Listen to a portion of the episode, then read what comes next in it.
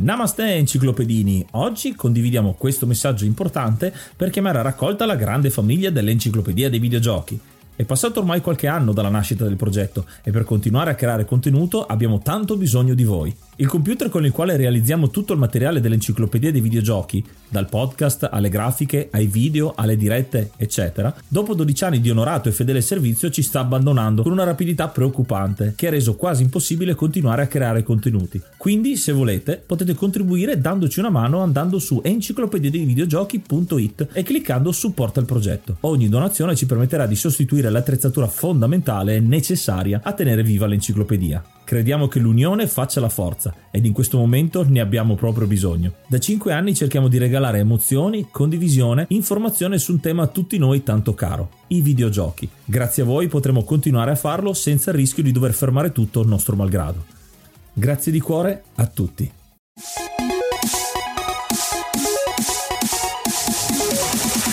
Namaste, benvenuti ad un nuovo episodio dell'Enciclopedia dei Videogiochi. Io sono Ace. E io sono Yuga e nel podcast di oggi parleremo di chi è PK. Ma prima di cominciare ci teniamo a citare i nostri supporter, chi ci sta offrendo una birra su coffee.com slash ed videogiochi, trovate il link nella descrizione degli episodi e ringraziamo quindi Coach Gozap, Tevio, Ark, Vanak, Growl, Lobby Frontali e Shiny per le preziose birre che andremo a consumare per darci un pochino di energia in più per registrare i nostri episodi. E a questi, visto che sono in montaggio, aggiungo anche Tierra Tan Mala e Alessio Drall. Siete sempre di più ed è sempre più bello. Grazie. E inoltre, siccome non siamo mai domi, potete seguirci su Instagram dove ogni giorno pubblichiamo storie nuove, articoli nuovi e piccoli retroscena sui giochi che trattiamo e che abbiamo trattato. E se volete approfondire i discorsi sul mondo dei videogiochi o comunque sulla cultura nerd che comunque ci accompagna sempre, potete raggiungerci sul gruppo Telegram t.me slash enciclopedia di videogiochi. Trovate tutti i link sul sito enciclopediadivideogiochi.it. Un piccolo appunto giusto per Instagram, voglio ringraziare tutti quelli che si sono iscritti ultimamente, siete arrivati in tantissimi e ringrazio i nostri nuovi collaboratori Vega che crea dei video ogni tanto, ci dà una mano dietro le quinte e ci aiuta anche con quelle che sono le live del giovedì, oltre a Indie Gamecast, Spettro e Ctulino che ci danno dei consigli di giochi indie che è uno dei tanti aspetti del videogioco che abbiamo deciso di trattare e aggiungere a questa enciclopedia sempre più ricca di contenuti. E ora indossiamo le mascherine, le calzamaglie e i mantelli e ci ascoltiamo una traccia della colonna sonora.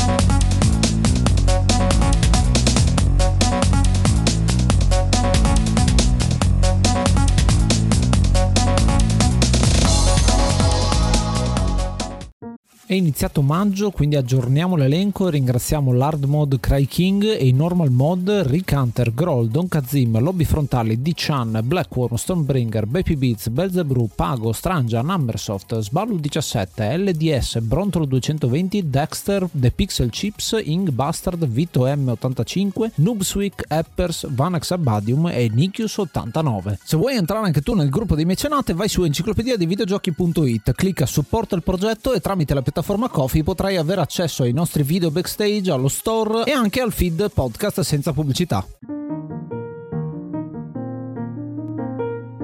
Il gioco di oggi è Chi è PK, oppure come conosciuto in altre versioni americane e all'estero come Disney PK Out of the Shadows o Disney Donald Duck PK. È un gioco del 2002 sviluppato e pubblicato da Ubisoft in collaborazione con Disney Interactive ovviamente ed è uscito per PlayStation 2 e GameCube ed è un'avventura dinamica con protagonista il nostro amato Paperinik. Un'avventura del 2002 come tante ne sono uscite proprio in quest'anno, è l'anno di Ratchet Clank, di Sly Cooper ed era uscita proprio l'anno prima anche and Daxter, tutte avventure dinamiche 3D con il personaggio in terza persona, personaggi molto caratterizzati e PK diciamo che da quel punto di vista era un ottimo punto di partenza. E noi siamo molto legati a PK perché è uno dei fumetti che io personalmente ho in forma completa che seguivo dal 1996 quando è uscita la prima versione di PK New Adventures, una grande nuova avventura che è uscita come spin-off inizialmente di Paperinik. Il personaggio interpretato da Paperino in versione supereroe infatti è un prodotto tutto italiano, è stato creato apposta dai disegnatori, dagli sceneggiatori che hanno dato a Paperino questa svolta e con questa serie di pick-up hanno raggiunto un ulteriore successo non solo italiano, infatti è stato esportato anche in altri stati e con questo la Disney a un certo punto ha deciso di pubblicare un gioco seguendo la scia del successo di questo personaggio. Vi parliamo un po' del fumetto perché magari molti di voi non lo conoscono, ci sono alcuni che sono fan, noi stiamo scoprendo tramite il gruppo Telegram ad esempio che tantissimi lo conoscono e invece noi pensavamo di essere poi gli unici a conoscere Pick Up perché effettivamente è un prodotto abbastanza di nicchia ma soprattutto perché è un prodotto italiano come ha detto Yuga giustamente. Pick Up New Adventures nasce come costola di quello che era Paperini che inizialmente un personaggio che è questo alter ego di Paperino che diventa questo vendicatore mascherato dopo aver trovato una maschera e il diario del ladro gentiluomo Fantomius a Villa Rosa. Questo aveva creato Paperinik, mentre nel 96 il PK Team, come verrà conosciuto in seguito, crea questo PK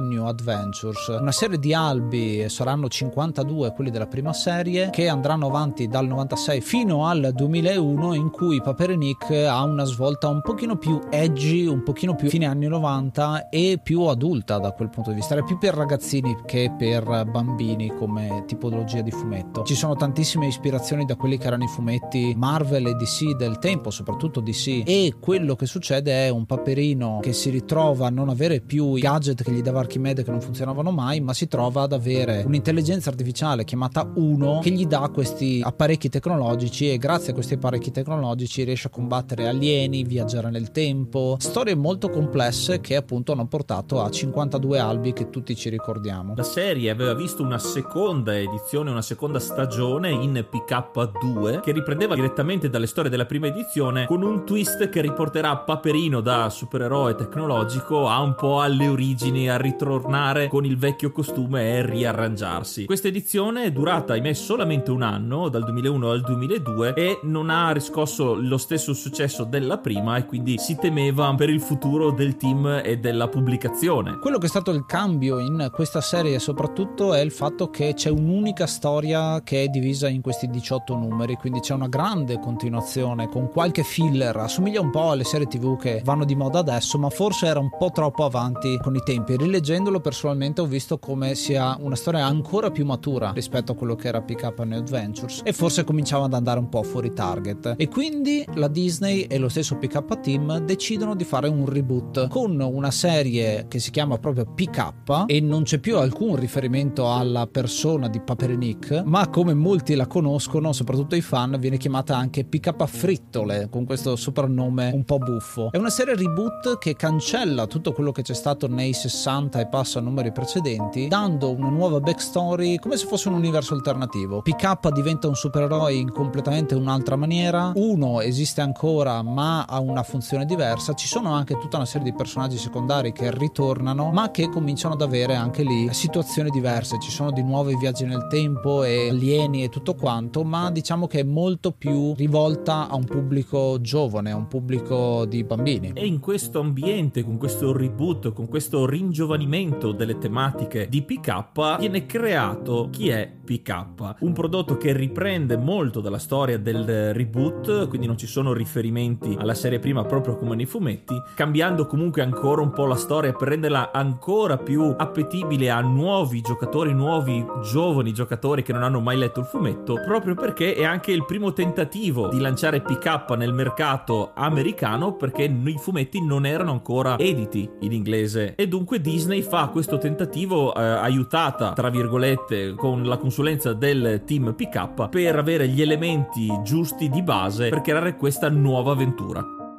Vieni a parlare con noi su Telegram t.me slash enciclopedia dei videogiochi, il gruppo ufficiale pieno di appassionati dei videogiochi di tutte le età.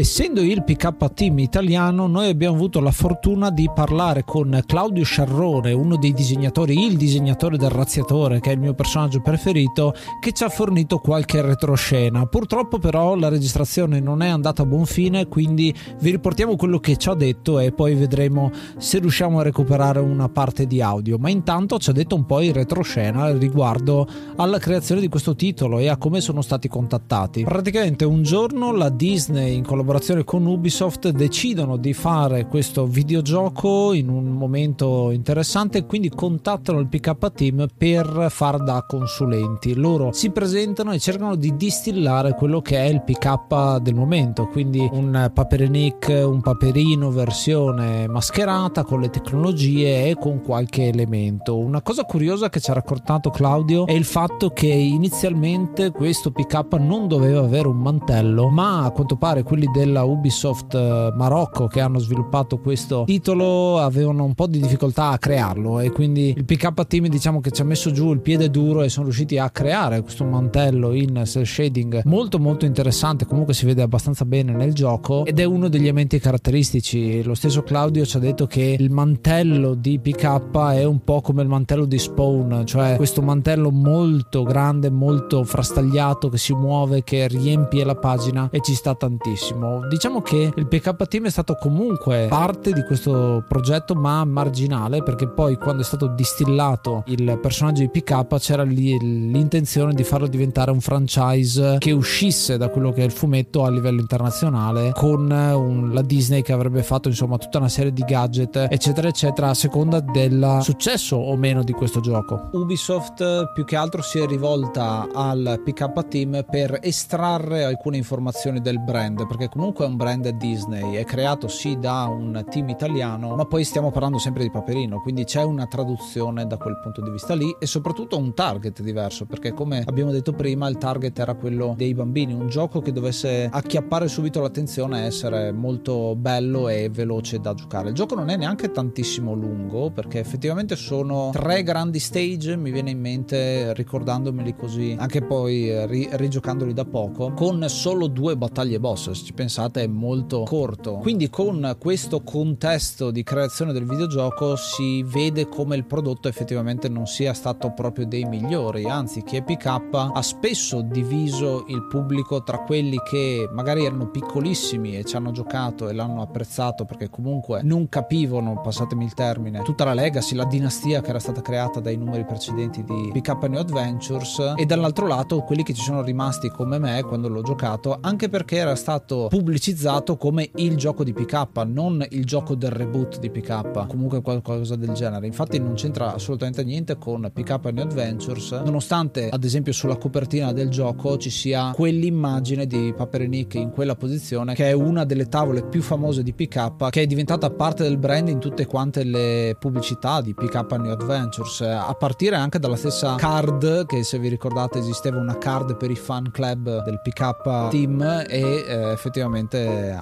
c'era quell'immagine lì che è la copertina del gioco all'estero. Il fatto che l'idea per questo gioco sia presa dal reboot PK Frittole toglie molti dei personaggi amati dal pubblico, amati dai lettori. Una cosa però che non poteva mancare, che è un elemento fondamentale centrale di questo prodotto, è l'arma con cui Paperinic, con cui PK si destreggia all'interno delle varie missioni, ovvero lo scudo, il famosissimo scudo ex Transformer che accompagna Paperinic con i vari gadget, i vari poteri che uno gli installa e anche in questo caso è la nostra arma principale. Lo useremo per sparare a varie tipologie di munizioni che troveremo all'interno del gioco e anche a sbloccare poteri e abilità sempre nuove che comunque hanno diviso un po' la fanbase perché molte cose che ci si aspetta che faccia questo scudo non vengono purtroppo eseguite, anche solo il fatto di non parare i colpi dei nemici e stiamo parlando di uno scudo. Ecco, personalmente lo scudo è una delle armi più belle secondo me di PK. Mi piaceva vederlo svolazzare in giro per le varie tavole ed è una caratteristica appunto di PK che molto spesso usa la sua velocità, la sua astuzia per combattere nemici che sono molto più grandi di lui e lui invece è piccolino proprio perché è paperino ha la copertura di, di un papero. Questa cosa purtroppo non viene resa all'interno del gioco, viene però almeno mantenuto il costume, quello che è, almeno per una gran parte del gioco fino ad un certo punto. Poi cambierà addirittura costume, che secondo me è una cosa che ha snaturato, ma dal punto di vista del gameplay è necessaria perché vi anticipo, insomma, a un certo punto avremo il costume da alieno, quindi sembreremo un po' lanterna verde con questo costume particolare che assomiglia leggermente a quella che era la tuta da neve che indossa PK in alcuni numeri, ma che effettivamente non lo è. E questa cosa ci darà colpi più potenti che sono necessari per poter superare lo schema. Quindi, ok, puoi passare da una tuta all'altra, ma è inutile tornare indietro se non da un punto di vista cosmetico. Questa cosa un po' mi dispiace perché effettivamente fare il boss finale con la tuta diversa non rende l'idea, vuol dire che proprio siamo arrivati a snaturarlo del tutto il personaggio in fondo all'avventura. Le varie abilità che ci mette a disposizione lo scudo man mano che procediamo con la storia sono svariate. Avremo la possibilità di effettuare il gliding con il propulsore all'interno dello scudo, avremo un raggio esplosivo che farà spaccare delle piattaforme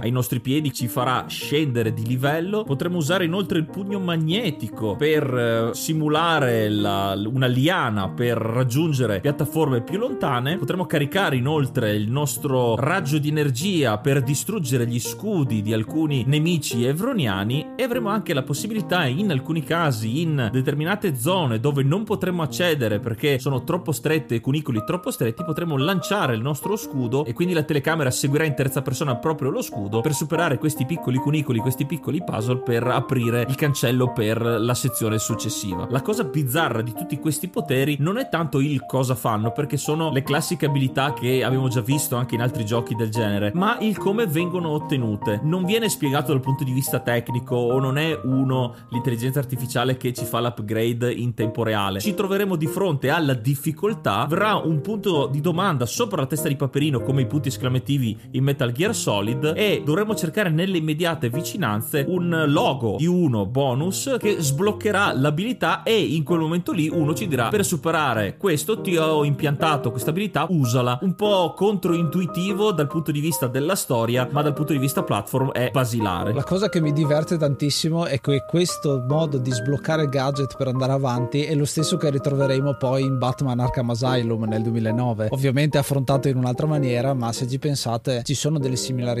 e il personaggio di PK ha molto in comune con Batman, con anche Spawn, se pensiamo al mantello senziente, un mantello molto versatile. Però ovviamente stiamo parlando di un gioco Ubisoft con un basso budget eh, da quel punto di vista, che è una delle tante giustificazioni per eh, il prodotto un pochino sotto la media. Oltre a questi potenziamenti maggiori, appunto, che ci servono per poter andare avanti nella storia, avremo anche dei potenziamenti minori che ci danno più vita, ci danno più cariche, un po' sulla stile di preso persa sabbia nel tempo, ma ovviamente in altri termini, con quello che è l'AD a schermo, ovvero il logo di PK con la nostra energia che cambia leggermente per poterci dare più colpi a disposizione. La maggior parte del tempo comunque in questo gioco si spara e si fa platform, quindi è molto molto semplice da quel punto di vista. Ed essendo un platform non possono mancare i collezionabili sparsi in tutti i livelli e che saranno necessari in questo caso non solo per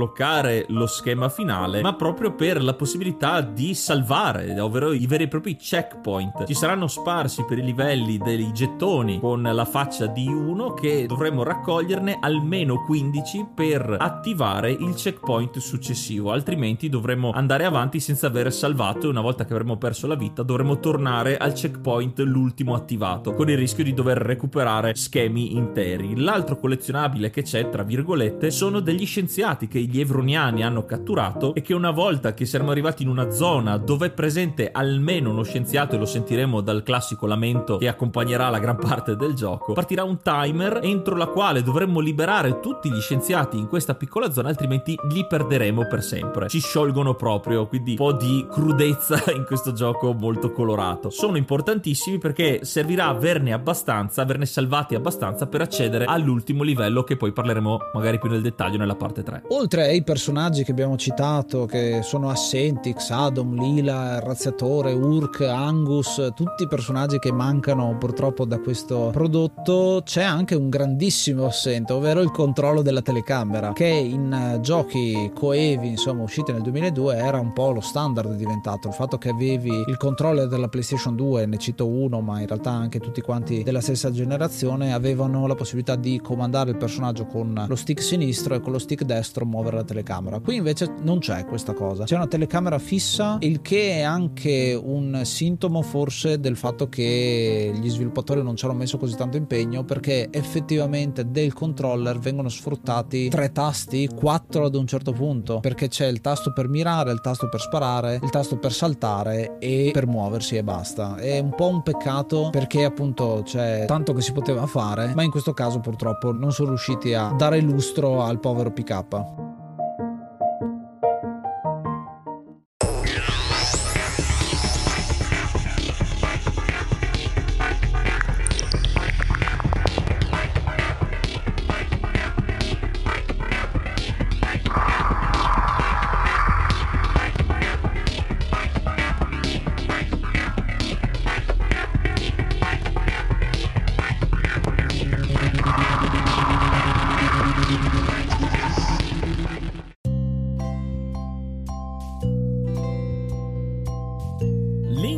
L'introduzione della storia ricorda molto le tavole a fumetti e un cartone animato. Infatti, forse è la parte che ho apprezzato di più, dove ci viene mostrato l'esercito evroniano che si sta avvicinando a quelle astronavi e si prepara allo sbarco, all'invasione della Terra. Contemporaneamente vengono intervallate queste scene a Paperino. Cosa sta facendo Paperino? È nella Duckler Tower, questa torre altissima che domina lo skyline di Paperopoli, dove lui è il custode, seguendo però la timeline di PK il reboot. Vediamo un paperino che ha il suo manierismo pigro, infatti si addormenta davanti agli schermi di sicurezza e sogna Paperina e qui qua qua che lo prendono in giro proprio perché lui è molto pigro, proprio per l'essere pigro. E allora Paperino per rivalsa sogna, dice "Voi non mi conoscete, io un giorno diventerò un supereroe". In quel momento si risveglia e intravede in uno schermo uno l'intelligenza artificiale della Duckler Tower che con questo pretesto rapisce Paperino, lo porta nel piano segreto e in pochissime scene, in pochissimi dialoghi lo fa diventare Paperinic, lo fa diventare PK, gli dà il costume con le solite scenette dove Paperino è senza vestiti, vestiti sbagliati, fin quando non trova il costume giusto e Paperino si ritrova suo malgrado ad essere un supereroe alla giornata con uno che gli dà subito alla missione ci sono gli invasori, bisogna andare e quindi Paperino viene sballottato alla guida anche della sua storica Picard che però si schia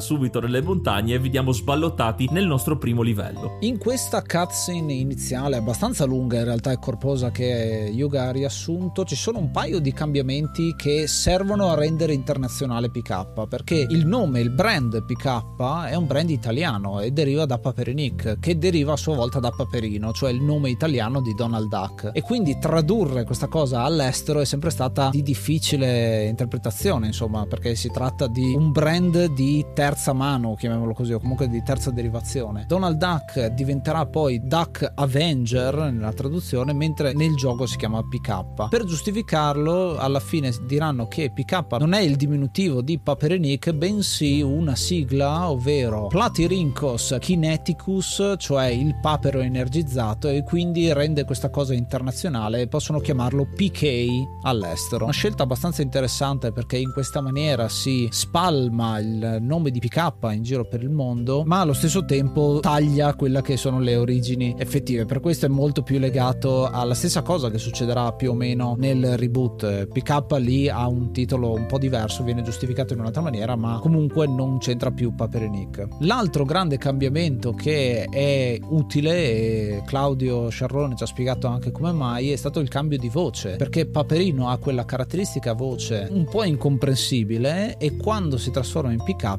gli viene cambiata la voce, questa cosa viene anche detta dallo stesso uno perché Paperino si stupisce del cambio di voce, è doppiato in italiano da Luca Eliani, molto più comprensibile e fa parte insomma della narrazione questa voce diversa. La prima serie di livelli che dobbiamo affrontare si svolge nel laboratorio di ricerca scientifica dove è scattato l'allarme. Siamo in mezzo alle montagne e quindi già da subito la visibilità non ci aiuta perché siamo all'esterno e con la gestione un po' azzardata della telecamera davvero è abbastanza difficile muoversi finché non entriamo effettivamente nel laboratorio. Da qui in poi la scoperta di vari power up, il recupero delle monete di uno e dei vari scienziati ci aiutano livello dopo livello a raggiungere il nostro obiettivo che però non si conclude con una battaglia boss ma uscendo da questi laboratori avendo ripulito i laboratori dalla minaccia evroniana ci trasportano direttamente alla seconda minaccia dopo una cutscene con uno che non ci dà il tempo di spiegarci cosa sta succedendo abbiamo ricevuto un'altra chiamata nel bel mezzo del deserto dell'Arizona. Questo primo grande livello nel palazzo di ghiaccio il laboratorio insomma come ha descritto Yuga è come una specie di grandissimo tutorial chiamiamolo così perché ci vengono presentati i primi potenziamenti ma soprattutto tutti gli elementi che andremo a ritrovare nel resto del gioco perché a questo punto il gioco diventa molto ripetitivo. Ci sono le piattaforme ci sono tante voragini e pozze piene di slime che se lo tocchiamo moriamo subito e che ritroveremo per tutto quanto il gioco. E ci sono anche più o meno gli stessi nemici. Affronteremo i Cool Flame affronteremo gli Evroniani. E gli Evroniani se non li conoscete sono questi alieni viola con il becco da papera anche se assomigliano un pochino più a un delfino perché hanno questa schiena abbastanza ricurva. E sono degli alieni che sulla carta sono molto inquietanti perché si tratta di una razza senza emozioni che va a cercare di conquistare la terra usando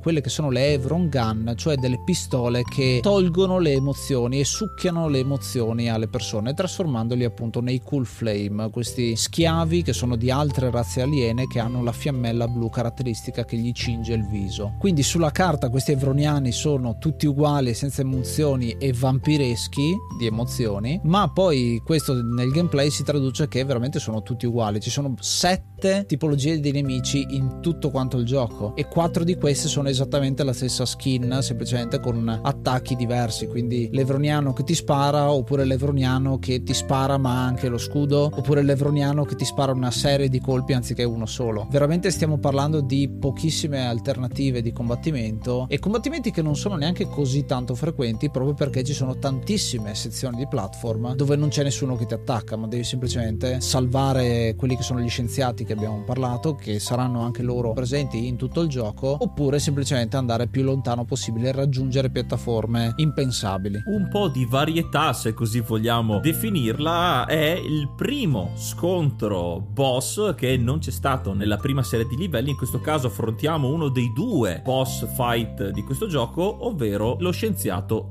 Zoster uno dei due cattivi che abbiamo visto nell'introduzione e che è a capo dell'invasione. E qui il gameplay è molto classico. Dobbiamo respingere i colpi che ci sparerà dalla sua piattaforma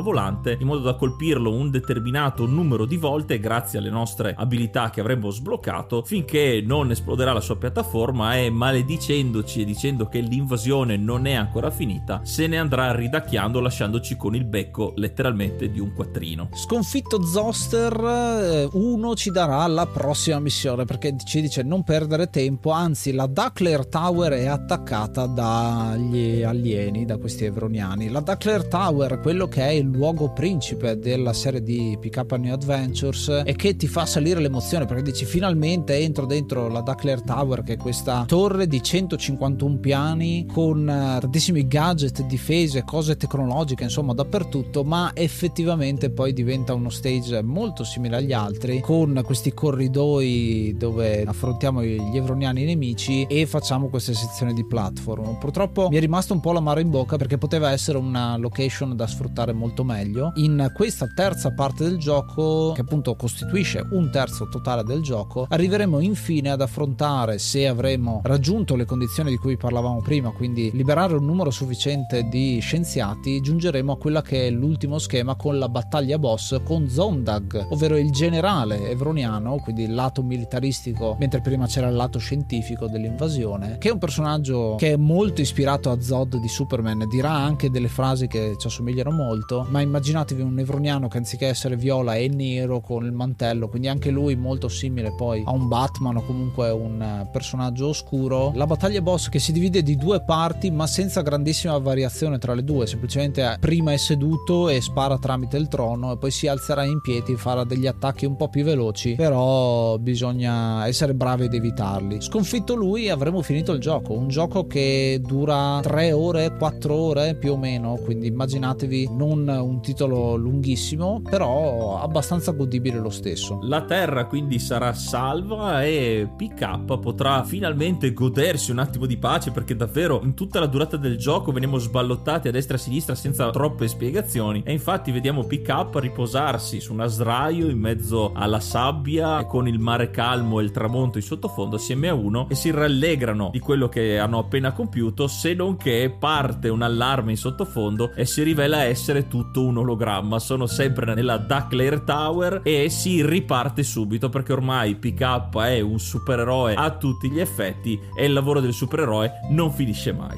E quindi partono i titoli di coda titoli di coda che ci mostrano Ubisoft Marocco come effettivamente programmatori del gioco le varie voci che hanno composto il cast di doppiaggio e poi dei ringraziamenti speciali a quello che è l'Accademia Disney e che hanno lasciato un po' la mano in bocca al nostro Claudio Sciarrone. Quindi sicuramente un gioco molto controverso ma di cui abbiamo voluto parlare per inserirlo nell'enciclopedia dei videogiochi.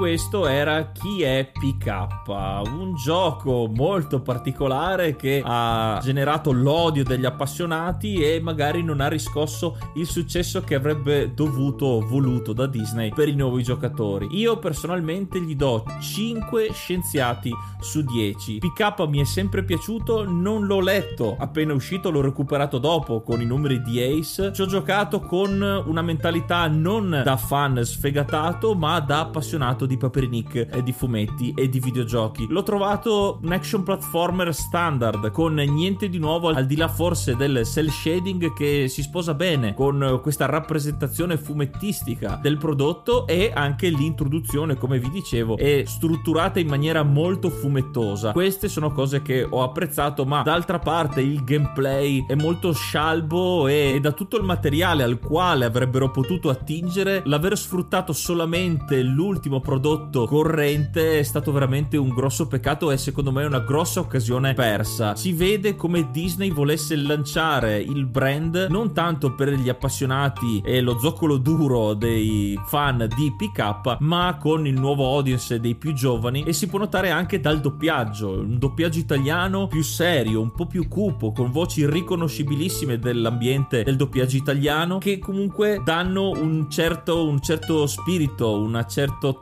taglio più d'avventura a questo gioco. Invece il doppiaggio americano, come molto spesso succede anche proprio nei cartoni animati, sono molto più bambinesche, molto più stereotipate e anche questo forse ha rovinato un po' l'aspettativa di questo gioco. Quindi consiglio per tutti quelli nostrani che volessero provare questo gioco di recuperarlo ovviamente nella versione in italiano. Davvero una grande occasione sprecata perché è un brand che poi rileggendo bene e attentamente mi ha fatto salire un po' il nervoso visto anche le tecnologie che abbiamo adesso. Io c'è un personaggio che io amo di Paperinic di PK che è Trauma, questo evroniano gigante e vorrei proprio vederlo con la grafica o con la giocabilità di Bloodborne, Elden Ring, queste sfide con PK che vola a destra e a sinistra. Davvero si presterebbe tantissimo a un nuovo gioco, però temo che con questo esperimento abbiano un po' tagliato le gambe, poi bisognerà vedere Disney cosa si inventerà. E tu invece Ace cosa ne pensi? Io ho intenzione di dare un voto molto basso basso a questo gioco, ma come sapete i voti non contano, importa quello che diciamo subito dopo. Voglio dare 3 come l'intelligenza artificiale che non è mai stata creata, perché appunto c'è uno, c'è due che è un altro grande assente dei cattivi di PK e 3 che era la fantomatica terza intelligenza artificiale che molte fan art hanno ritratto e si pensavano a questa terza sfera blu, perché appunto i primi due sono verde e rosso. Si merita un 3 questo gioco per tantissimi aspetti. È molto difficile per noi dell'enciclopedia dei videogiochi dare voti negativi, l'abbiamo fatto molto poco, anzi praticamente mai. Solo Godus, ad esempio, mi ricordo che è stato un gioco che abbiamo considerato negativamente perché solitamente quando parliamo di un gioco parliamo non di giochi belli in sé per sé, ma di giochi di cui vale la pena parlare, nel bene e nel male. Chi è PK è uno di quei giochi che risulta pigro fondamentalmente perché era stato creato tantissimo materiale dal PK team da poter sfruttare, ma che poi si è ridotto all'osso con il personaggio, addirittura non volevano mettere il mantello, appunto come abbiamo sentito in precedenza, per questioni probabilmente tecniche, perché il budget era quello che era. E quindi hanno fatto il meglio che si poteva, come dice lo stesso Claudio nell'intervista che ha, ci ha rilasciato. E quindi un gioco pigro perché è pigro nella musica, soprattutto è una musica molto ripetitiva, come avrete potuto sentire, vi metteremo dei piccoli pezzettini per non annoiarvi troppo. Ed è un gioco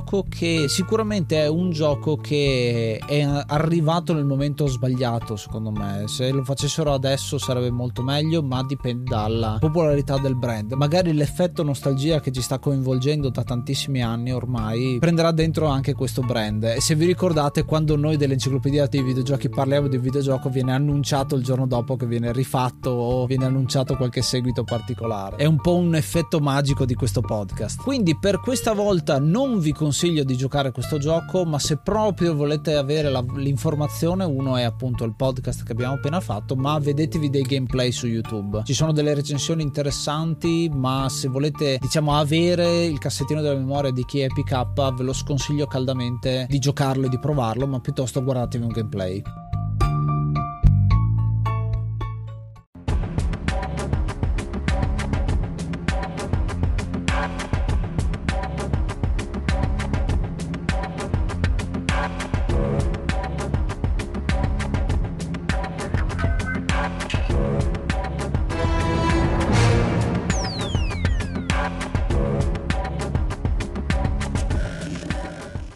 anche per questo episodio è tutto. Noi come al solito vi ringraziamo per l'ascolto e in questo caso vi chiediamo avete giocato a chi è PK? Siete fan del fumetto? Come abbiamo scoperto con nostra sorpresa sul gruppo Telegram che vi invitiamo a seguire. Avete anche voi lanciato il controller in sdegno per la mal riuscita di questo prodotto o invece vi è piaciuto o siete comunque riusciti ad apprezzarlo? Fatecelo sapere come detto su Telegram ma anche su tutte le piattaforme piattaforme dove ci trovate, su Spotify, su Apple Podcast, seguendo tutti i link che troverete in descrizione della puntata e ovviamente sempre su enciclopediadivideogiochi.it. E se avete un euro in più nelle vostre tasche da donarci al mese, perché no? Perché diventate parte integrante di ogni puntata, visto che vi citiamo all'inizio come i ragazzi che fanno parte dei nostri supporter. Noi vi ringraziamo tantissimo perché questo è un progetto che è anni che lo portiamo avanti e siamo sempre più contenti del pubblico, anche nuovo che sta arrivando adesso. E quindi è veramente figo. Vogliamo sapere la vostra, vogliamo arricchire sempre di più questo progetto, anche con i commenti che fate su Spotify, che sono eventuali puntate che andremo a fare. Credo che chi è PK sia saltato fuori da conversazioni che abbiamo avuto su Telegram, quindi vedete ogni giorno il vostro apporto facendo parte di questa famiglia dell'enciclopedia dei videogiochi. Noi ci riascoltiamo al prossimo episodio e ascoltate l'enciclopedia dei videogiochi. Io sono Ace. Io sono Yuga. Namaste and be brave.